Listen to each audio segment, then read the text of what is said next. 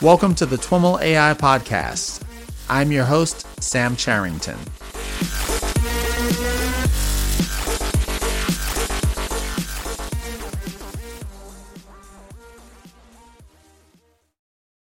All right, everyone. I am on the line with Lucas Biewald. Lucas is the CEO and co founder of Weights and Biases. Lucas, welcome to This Week in Machine Learning and AI. Oh, uh, thanks, Sam. Uh, Lucas, we've known each other for a while now, primarily through, or at least initially through uh, Figure Eight, where you were previously the founder and CEO of that company. Um, and actually, I think when we first met, it was called Crowdflower. Uh, maybe we try to keep things as confusing as possible. yeah. You know, so uh, with that in mind, probably a little bit of history and, and your background is probably a good place to start so we can start to kind of get the decoder ring in place. totally. Um, so, yeah, you know, I started my professional career at um, a company called Yahoo. I don't know if you remember them. Um, but uh, oh, yeah, down in Santa Clara?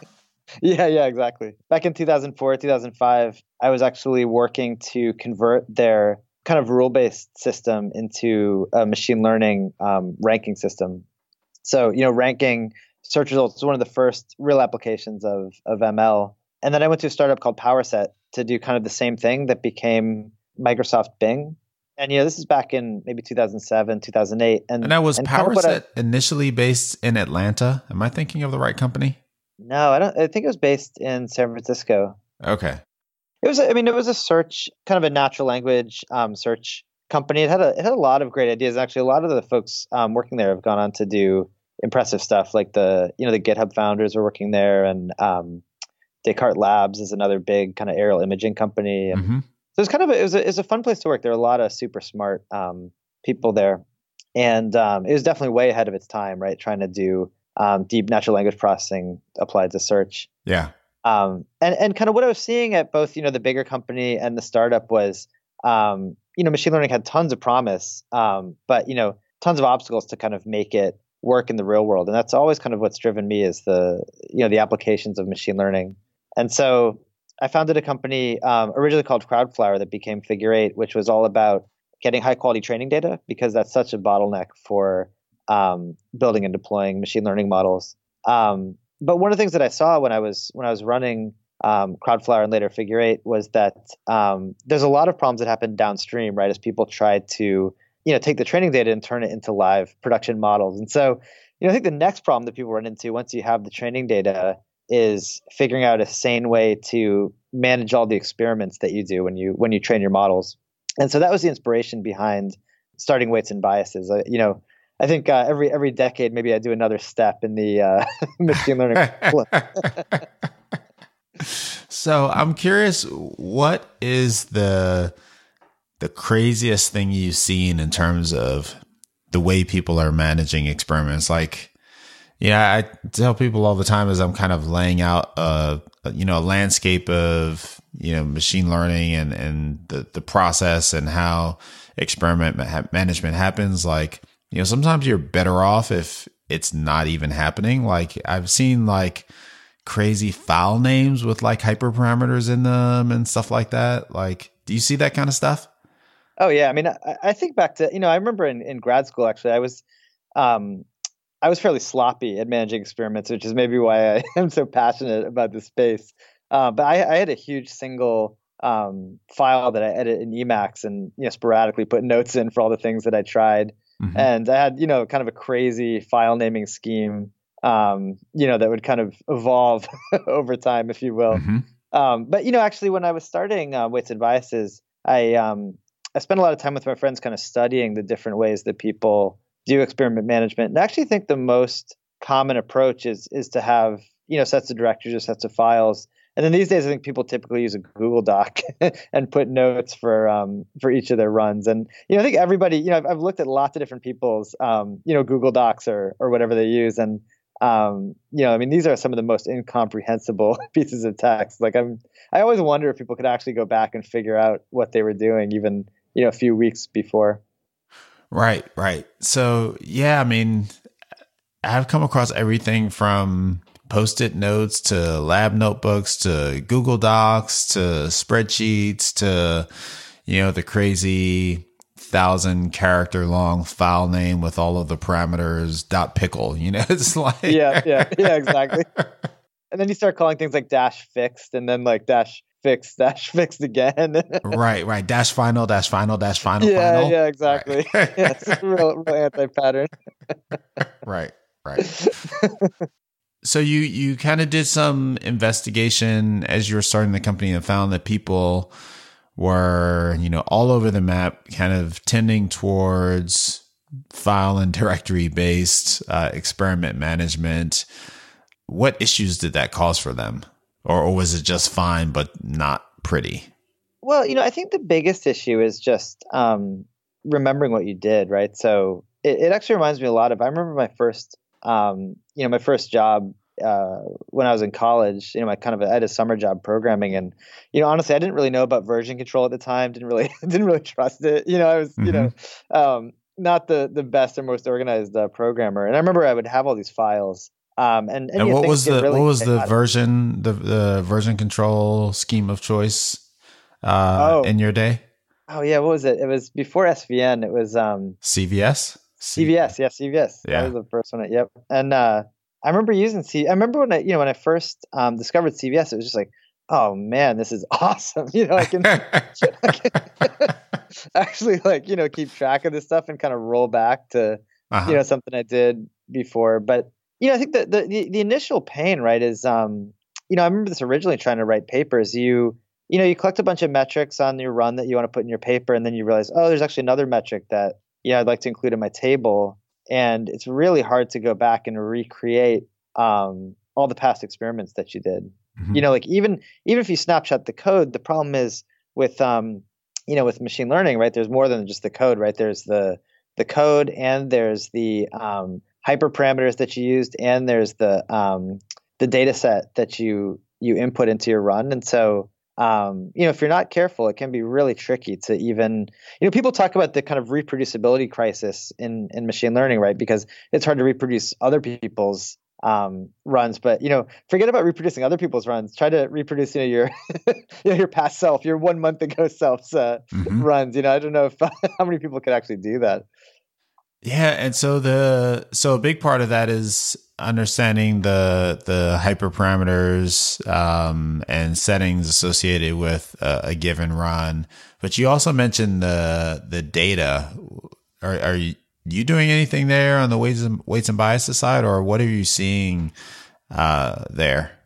You know, we actually in weights and biases we don't yet like snapshot the data for you or version the data. There are some really interesting um, technologies out there. We just haven't seen a level of adoption yet that we're sure that something's kind of becoming um, the standard, but but we're watching that. So we actually just um, we snapshot your um, the status of your code. So we'll take not just your your latest um, git commit, but any diff from your commit because you know the flow is a little different with ML where I think people are running lots and lots of experiments, and you kind of want to snapshot every point. You don't necessarily want to have um, a git commit, or you, you can't necessarily rely on a user to do that um, between each each run that you do. So we we snapshot with just your latest commit and then and then a patch, um, and then we also um, you know capture hyperparameters. So I think the the last step is the um, the data, but we don't we don't actually do that yet. Although, of course, if you're using some system where you have some pointer to the the data you have, you could input into our system, you know, like a, a path to your data or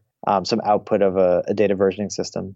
I should mention that by the time this podcast is published, the my ebook will be out on machine learning platforms, and there is a section where I talk about some of the technologies that are out there for data management and versioning. Oh, what are you seeing? I'm curious what what you think. The uh, the ones that I've seen out there are um, are the ones that come to mind at least. Are there's a startup called DVC uh-huh. um, which is like I guess it stands for data version control. Uh, but they also do versioning of models and stuff like that. And there's Pachyderm. Uh-huh. I don't have a lot of data on adoption uh, of either, but from a dedicated to solving this kind of problem, you know, a machine learning problem from a data perspective. Both of those are probably the the um, the pure plays that come to mind, but there are also a number of kind of these end to end machine learning platforms that come at it from a data perspective or have like some kind of data versioning capability that uh, kind of underlies the the way that they handle data in their platforms. And we actually had an interesting conversation the last time we spoke about the whole broad structure of this machine learning platform market and how you have all these kind of specialists uh, and then you have all these end to end or or kind of wide uh, folks that are trying to address like all all of the problems in machine learning um, and they all kind of start from somewhere or come at it from some angle and for some of them the angle that they come at it from is data management Totally. But so it sounds like your perspective is that you don't need to fully solve that problem to get to some level of reproducibility or at least kind of useful uh, utility. Yeah, exactly. I mean, maybe we should step back and sort of say the, the sort of value prop of the experiment tracking tool we have. Um, and there's there's sort of three parts to it, right? So um, you know, one is this kind of versioning and reproducibility, and, and we want to make it as lightweight as possible. So we don't to have true reproducibility, we'd have to put a lot of kind of constraints around you, and and um, so we just try to track as much as we can um, simply, and you can you can add more things to track. So that, but that's just one piece of I think experiment tracking um, is the sort of the the versioning. I think the the sort of second piece of experiment tracking is around um, visualizing what's happening, right? So, you know, as your model's training, you want to see typically lots of different, you know, accuracies and loss curves kind of um, over time and over other axes. And you also want to these days compare across tens, hundreds, or we even see, um, you know, thousands or tens of thousands of experiments. And there may be many different ways to look at kind of what's the best model or what's the best set of um, input hyperparameters. So that's that's sort of a second value proposition that you get really well out of our tool. And then the third thing is um, collaboration, right? So being able to kind of share the work that you did um, with a colleague or with someone at a different organization or even with your future self um, in a way that um, that they can understand. So you kind of get all of those things with our tool and you sort of get them to the extent that you buy in. So, you know, a big thing for me is actually not to build a kind of end-to-end platform that that's super heavyweight that requires um, a lot of upfront cost. Um, so we try to make it, you know, just two or three lines of code that you add um, to your working thing, and it can run anywhere. You know, it can run on Amazon, it can run on in a Jupyter notebook, um, it can run um, on Prem. All the all these things kind of work, and then you get reasonable defaults. And then as you kind of add things like hooking us up to your um, Git state, hooking us up to your data version control, hooking us up to your um, underlying platforms, then we're able to kind of give you more things. And sort of the more information that you give and the more that you tell us about your specific state, the more we can give you full reproducibility.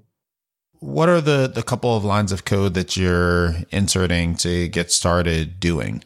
So so basically on the on on your client side, we have a, a Python library, right? So you basically do a pip install um, WNB, um, and then you import our library. Um, and then actually, if you're using Keras, we have a one-liner um, that will um, instrument your code, so you'll actually get a lot of value in, in a single line.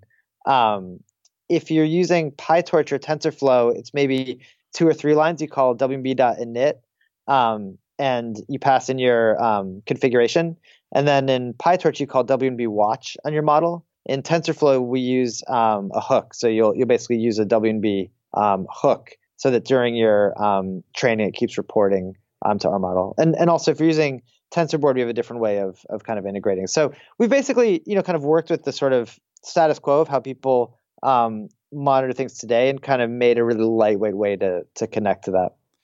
And so you're using whatever native model introspection tools are available through these frameworks to figure out things like the model type and parameters and all that kind of stuff. You don't have to pass that in explicitly to the library. Yeah, exactly. So we figure out what we can, you know. So you know, Keras and and and um, TensorFlow and PyTorch all have different ways of doing this. So, um, you know, we'll we'll take your you know TensorFlow flags or your um, you know your Keras config parameters, and we'll save those. But you know, if you want to save extra stuff, um, we make that really easy. It's just a single line of um, essentially it's a dictionary of okay. um, of inputs, and you can add to that dictionary.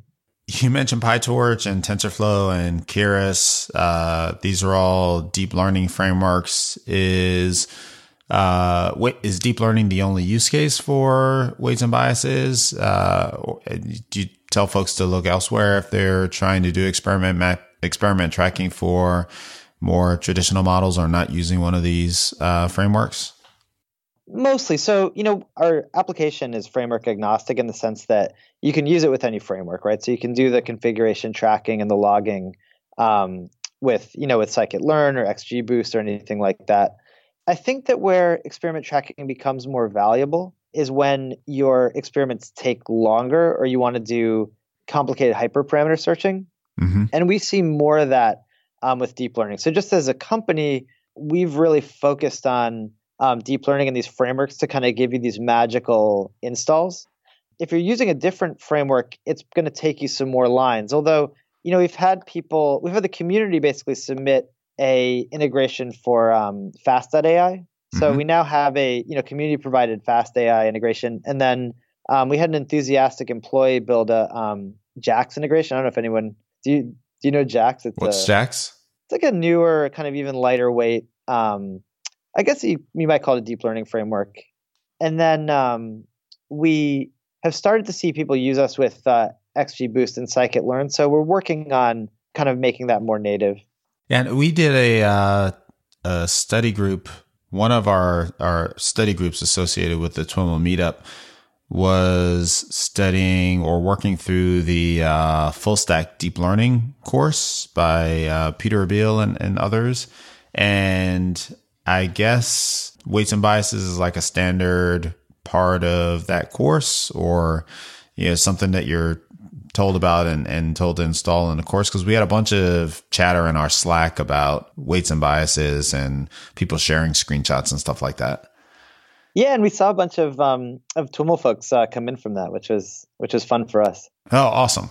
And by the way anyone listening you should you should just know if you reach out to our our little chat in the bottom right it's not um it doesn't go to like some sales rep. It mainly goes to me. So i'm happy to uh, to give you tech support and, and please reach out and, and tell us um you know kind of who you are. It's you know we're not so big that we don't um you know kind of want to know what people's issues are so the first of these kind of main value props is versioning um, and we've we're primarily talking about keeping track of your model parameters, uh, your models as well. You're not tracking those; you're just connecting or kind of tracking uh, Git commits of the models themselves. Is that right? Well, so again, everything is sort of you know opt in, right? You know, so so we work with people that you know have various levels of sensitivity. So um, and and we really you know we have a strong point of view here where I really don't want to be a end-to-end framework where you have to buy into everything to get value. Yeah. Um, so you know, if you want us to, we'll keep track of your your Git SHA and we'll keep a patch against the Git um, your latest Git commit, so we'll know the state of your code if you want us to. Also, if you want us to, we'll save your um, model files either during training or at the end of training. So, or, or any actually any other artifact that is important for running your model. So there is a saving component to this, which is important to a lot of our our users. If you don't already have a pipeline built out that programmatically saves your model parameter someplace and commits your code someplace, all in the context of a run, you could do that all through weights and biases, it sounds like. Yeah, exactly. And if you already do have some kind of um, pipeline where it's somewhere saved, then maybe the best thing to do is just actually save a link to it um, in our application. You know, the important thing is that um, the run gets associated with all the the files you'd need to reproduce it. Okay, and, and so the next thing that comes up is uh, visualization. And when I think about like versioning and, and, like saving model parameters and visualization, the first thing that comes to mind for me is TensorBoard. Are, are you trying to compete with that or replace it, or do they complement each other somehow? Yeah, I mean, I think it's it's super complementary. So, you know, one thing that we actually do, which people find useful, is we will host your TensorBoard. So if you send us a TF events file as an artifact, um, you know, we recognize that and we'll actually pop open a hosted um, TensorBoard for you in the cloud. Um, you know, my big issue there, there's sort of two things, two ways that we improve on um, TensorBoard, which I actually think is an excellent tool. Um, you know, the the the the first thing that we improve on is that um, TensorBoard tends to be ephemeral. So you know, you you typically run it locally, and you know, one thing we I saw a lot when I went around um, and talked to folks about how they were doing their experiment tracking today is they were literally taking screenshots of their um, TensorBoard and, and posting it into Slack, and that that seems a little um, you know, that seems like a little crazy to me. Or I guess it seems like there's an opportunity for um, that to be hosted forever, right? So if you um, if you use weights and biases, then all this stuff, all these graphs that you make, and all the um, all the runs that you do, they're hosted forever, or until you delete them um, in the cloud. So I think that's a much better practice, right? Because you know, if you shut down your TensorBoard server, um, you know, your colleagues may still want to look at what you're doing, right? So that, that the the sort of like static permanent URL is kind of the first improvement I think that weights and biases has. Mm-hmm. And then the second thing um, is I think that TensorBoard starts to struggle when you're comparing lots and lots of models with lots and lots of data points. Uh, elaborate on that. Where in particular does it struggle? So there's kind of two ways that it can struggle, right? So one is if you if you run a model over millions and millions of um, data points, it doesn't um, ever really start to sample, right? So you know, if, if you have a run that that you know you run it for like a couple weeks, um, you know, it uh, it can just could be actually literally slow, um, super slow, right? To to run it even in your browser. Mm-hmm. Um, and the second thing is that if you want to compare lots of runs, I don't think that TensorBoard was kind of originally designed for that. So there is ways to compare you know three, four, five um, runs. But what we typically see is people will do you know hundreds or thousands of runs with different um, you know kind of hyperparameters and configurations, and they want to mark some as hey, you know these were baselines, and you know here's what I was doing here, and here's what I'm doing here. And you know the typical way people do it in TensorBoard is they start to do that crazy long um, file name thing, and then kind of search over them with regular expressions and um, you know that just it doesn't scale right so when you do right. um, you know when you when you're really doing like serious um, evaluations. I mean, I, I don't want to knock on on TensorBoard at all. I think it's a it's a great tool. Or regular um, expressions. Like said, or regular expressions. I love regular expressions. Yeah, totally, totally. Um, you know, yeah, good point. I definitely don't want to um, insult regular expressions. Um, but um, I think that uh, we have a tool that's more designed for a, a, kind of where you get to down the road when you have you know hundreds of runs and you want to kind of filter and group things um, in different ways. And I should say it is a, it can be a little tricky to monitor things on kind of big distributed runs. So when you're running across like multiple machines, um, that's also a case that we've really focused on at at weights and biases. Some kind of a distributed training scenario where you're you've got multiple machines training a single model. Yeah, exactly. I mean, it's kind of makes sense if you're running on multiple machines or a single model um, to have everybody kind of reporting to like a single centralized place, mm-hmm. um, you know, versus everybody writing out, you know, kind of files locally. You know, I think it's just different, different design goals. And so um, I would say, I'd say weights and biases is complementary with um, TensorBoard, but it is kind of the closest. I'd say it's the most common experiment tracking thing that we that we see today. So it is the right place to compare weights and biases. Uh, and so then the third uh, element that you mentioned is collaboration I imagine just having that static URL is uh, and not having to screenshot and send it in Slack. It probably uh, is a starting point for that collaboration. But do, are you doing something explicit uh, around collaboration? Yeah, totally. I mean, I think um, so. I think Adrien uh, Gaidon was on your podcast from TRI and, and talked a little bit about um, using our tool for a collaboration. But um, you know, they've they've sort of talked about it publicly, and you know, OpenAI has kind of done a case study with us and how they use us to um, collaborate. But I think I think a lot of it is just around um, helping people get more systematic about their training, so that it's possible for other people to pick up your work. And you know, the regular expression thing we talked about is a great example, right? Like if you put in little notes in your run names for your hyperparameters, that might make sense to you, but it could be really hard for your colleague um, to come in and do a similar analysis if they don't know um, you know what your you know exactly what your run names mean and right. and what you were doing. So you know, we make it a lot easier to have human readable names and then also share your projects with your colleagues. So what happens is, you know, you can you can basically set up a report and you can you can put notes in that report and like literally type out, okay, here's what I was doing here, here's the different runs, and then a colleague can, you know, go in and look at any of those individual runs and see what happened, and then also look at the aggregate um, statistics, and then also kind of build their own um, analyses. So I think where where weights and biases becomes this like really beloved tool um, is when our, our customers start to use it for collaboration because because that's just something you kind of can't get out of anything else at, at least right now.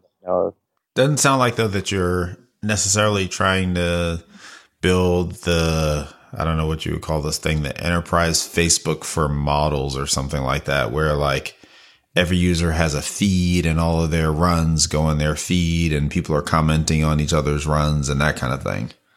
No, I mean I think um I think what we want to do is support you know discussions outside of our tool. I mean I think there's lots of good ways to you know so we have a Slack integration, you know so you can you can post this stuff into Slack. Um but I don't think that that machine learning has necessarily that different of a workflow that we want to you know try to try to make our own version of a, a, a feed um, although I would say, you know, we are experimenting with a thing that's been I've been really excited about called benchmarks, where people can collaborate across um, organizations. So we can take an open source, um, you know, machine learning project, um, and then people around the world can submit their results on it, right? So they can they can modify the code and show their accuracy on you know their own data sets or their own setups. And so, have you done any of those? What's an example of of a project that and some you know folks submitting these benchmarks yeah so you can find them on our website but i think um, one that was kind of fun was you know giphy the, the company gave us a whole ton of gifs of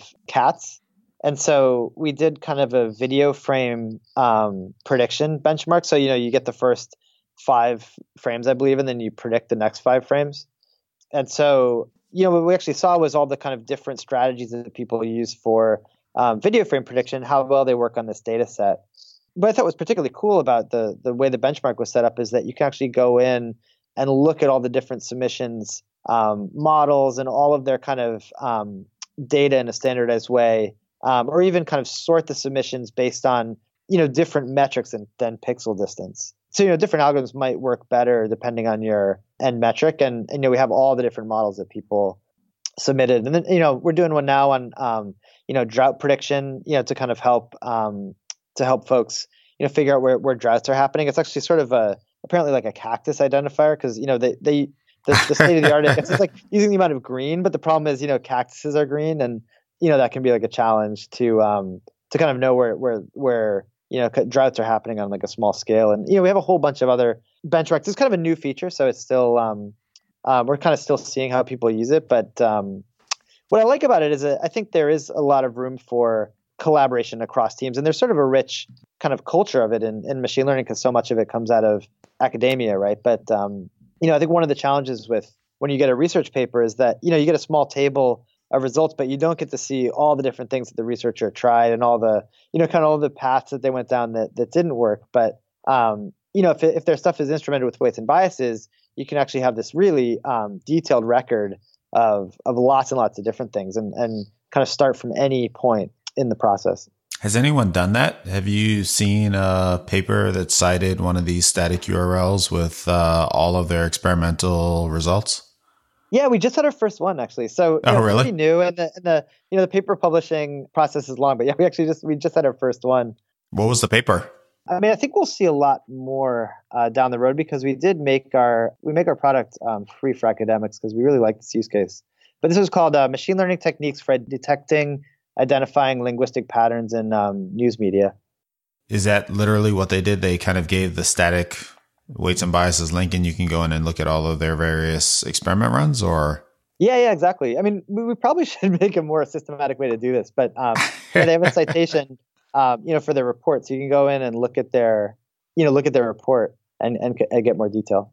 When you're talking to folks that are uh, outside of academia on the enterprise side and they're you know getting serious with deep learning and starting to figure out how they can build some more structure around their approach what are the I guess I have a, a, bunch of questions around your experiences there. Are there are there do you find cultural issues, quote unquote, around you know them adopting a tool like this, or some are there patterns around which teams are more likely to kind of get it and you know want it, or um, is it is it kind of random? No, no. I mean, we've we've designed this tool with a really particular end user in mind. Um, so this is a tool for researchers that are working on deep learning. So we work with companies that have um, researchers that are training deep learning models, and we tend to work with you know companies that are making a bigger investment in that today. So you know we work with folks like um, you know GitHub and and you know Blue River, which was bought by John Deere, mm-hmm. um, and you know a whole bunch of kind of robotics and and aerial imaging companies, and and that's that's because those are the companies that are right now making the biggest investments in deep learning. And so, you know, our strategy has been, you know, rather than kind of focus on the sort of mass democratization of of AI, to focus on let's let's look at what the companies that are um, most advanced doing and make the bet that other companies are going to follow along and do kind of similar techniques. So, you know, a lot of people disagree with that strategy and they say, well, you know, you should build, you know, the the tools that um, you know Procter and Gamble needs is very different than the tools that you know maybe a an OpenAI or a, a Google needs. Um, but I guess my perspective is is a little different. I think that you know I think that that Procter and Gamble may not be training lots and lots of deep learning models. Say, oh, they are training some. I think that over time they're going to train more and more, and they're going to want to bring that expertise in house. So I want my tool to make things you know easier for for machine learning researchers, but I don't necessarily want to make the machine learning researcher obsolete or kind of um, you know automate every every part of the process like you know some of these like um, you know AutoML types of of projects. So we typically go in, we, we typically get adopted by researchers inside of companies, and then end up selling a larger license as the um, business decides they want to standardize on our tool. And you you're describing this target user as a researcher. Is that uh, universal, or do you find that the user is split across folks that are formally called researchers and data scientists, machine learning engineers, and the other things we see? Well, of course. I mean, Sam, you, you know this market well, also, right? I mean, the titles is total chaos, right? So I was kind of getting at that. yeah, I mean, uh, you know, as as you know, right? It's it's it's hard to tell um, you know these days from a title what someone's actually doing the important thing to us really like our, our kind of qualifier is that they're actually training um, you know machine learning models and and generally training at least some of the models in one of the frameworks that we have kind of first order support for. So that's you know as i said keras tensorflow pytorch or you know maybe fast ai so th- those are the folks that are, are most likely to benefit um, from our tool. Have you come across folks that are using fast AI. I don't know if commercially is the right word or organizationally, like, you know, at a company or a research organization, um, meaning outside of the kind of educational context. Yeah, I would say yes. It's not, I would say it's not, um, it's mostly in an educational context. And sometimes it's a little um, hard to tell. I think educational products and some of these orgs can bleed into production products, you know, yeah, like, yeah. you know, gradually. Um, so um, we we actually honestly we do see some fast AI and stuff that looks like it's headed towards production. I don't know that I could point to something where it's actually going to get deployed, but you know it is really PyTorch, um, you know, under the hood. And I would say right. one insight that I have is we do see PyTorch in a production context a lot more than I think um, you know its reputation would have you believe. So mm-hmm. um, people are definitely deploying PyTorch successfully into real world applications. So I, I don't see why FastAI wouldn't allow you to do that. I mean, you know, folks have different opinions about fast AI. You know, some some seem to love it, some seem to hate it. But I think it, you know, I think if somebody really loved it, it, it shouldn't be out of the question to deploy it. Yeah. Um, do you is there any interaction with uh, tools like ONNX here? Um, not really. We we haven't seen a lot of ONNX. I mean, we've seen that file format used to save um, models uh, occasionally, mm-hmm. um, but um, you know, for whatever reason, we, we I haven't noticed a lot of that. You know, if you think about the machine learning pipeline? or the What are the things that are? You know, I guess we've talked about uh, some of the things that are like immediately upstream or downstream from you. You know, there's Git repositories and collaboration and things like that. Are there uh, things that you know folks really need to have in place in order to take advantage of experiment management or things that you know once you have experiment management oh wow this whole new world opens up for you and you can do xyz yeah totally. Um, you know it's funny it's funny to say this but i think some folks you know come in don't realize this. I mean you do need to actually be doing experiments to take advantage of experiment management software. Um, and you know, you know, to be fair, it's it's not totally trivial, right? So you know, to actually start training, you know, deep learning models, you need a you need some folks with experience in that. You know, you need machines that can do that, and and a lot of t- people want kind of a software layer that helps them with that. So we made a fair amount of effort to integrate um, with with um, the different stuff that we see. So you know, we see a fair amount number of folks using SageMaker. So you know, we built the first class integration with that. We see a lot of excitement around MLflow and Kubeflow. So we've built integrations with those tools. I mean, our, our vision is to just run on top of um, anywhere that people want to train their models. MLflow and Kubeflow sound so similar when you say them like that, but they're totally different things. I would have thought of MLflow, or I, I tend to think of MLflow as more of a alternative to what you're doing, whereas Kubeflow is like more infrastructure and orchestration. Yeah, but they kind of bleed into each other, right? So Kubeflow, I think of as more infrastructure and orchestration. I think MLflow, um, you know, at least what they tell me is that they're kind of trying to be more of a sort of standard um, set of APIs around um, training. Um, and so, of course, as they become kind of a standard way that different, um, you know, ML services can talk to each other, we want to we want to work with them.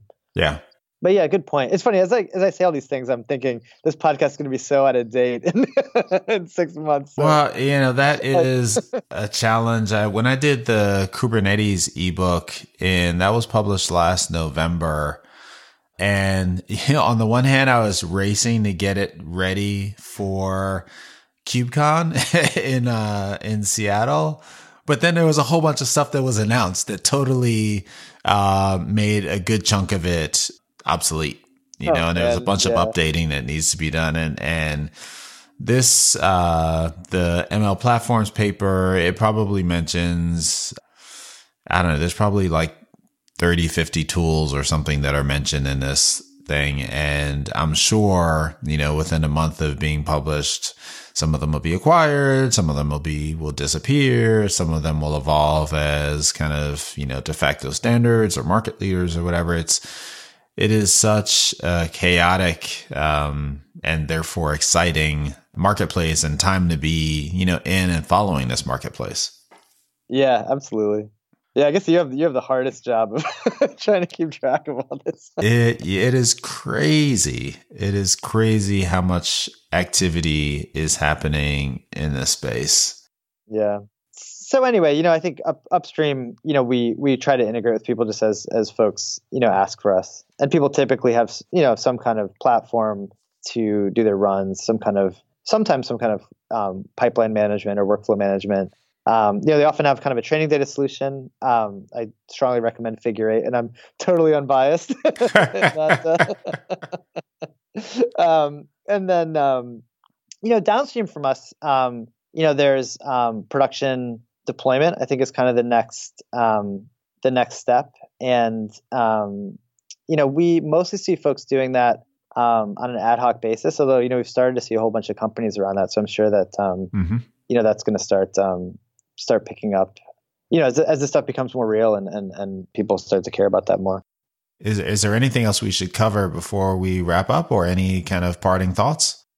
No, you know, I just want to say, you know, the it's a big goal for me is to make make our software really, really easy to try and really low kind of lock in. So, you know, I guess my my ask to folks, you know, if you've listened this far, you probably get more out of spending five minutes um, integrating weights and biases um, into into your tool. So, you know, it it really is like a, a kind of a five minute install, um, and we make the product free for individuals and free for you know academics and um, easy to export your data. So hopefully it's it's pretty low commitment because you know my goal here is that you know, everyone, you know, gives our experiment tracking tool just a try. And, and, you know, if they have any questions or concerns, they, you know, write into our little intercom bubble and um, ask for help. Well, we will be sure to point folks to a, uh, a place where they can find weights and biases and do that, explore it more.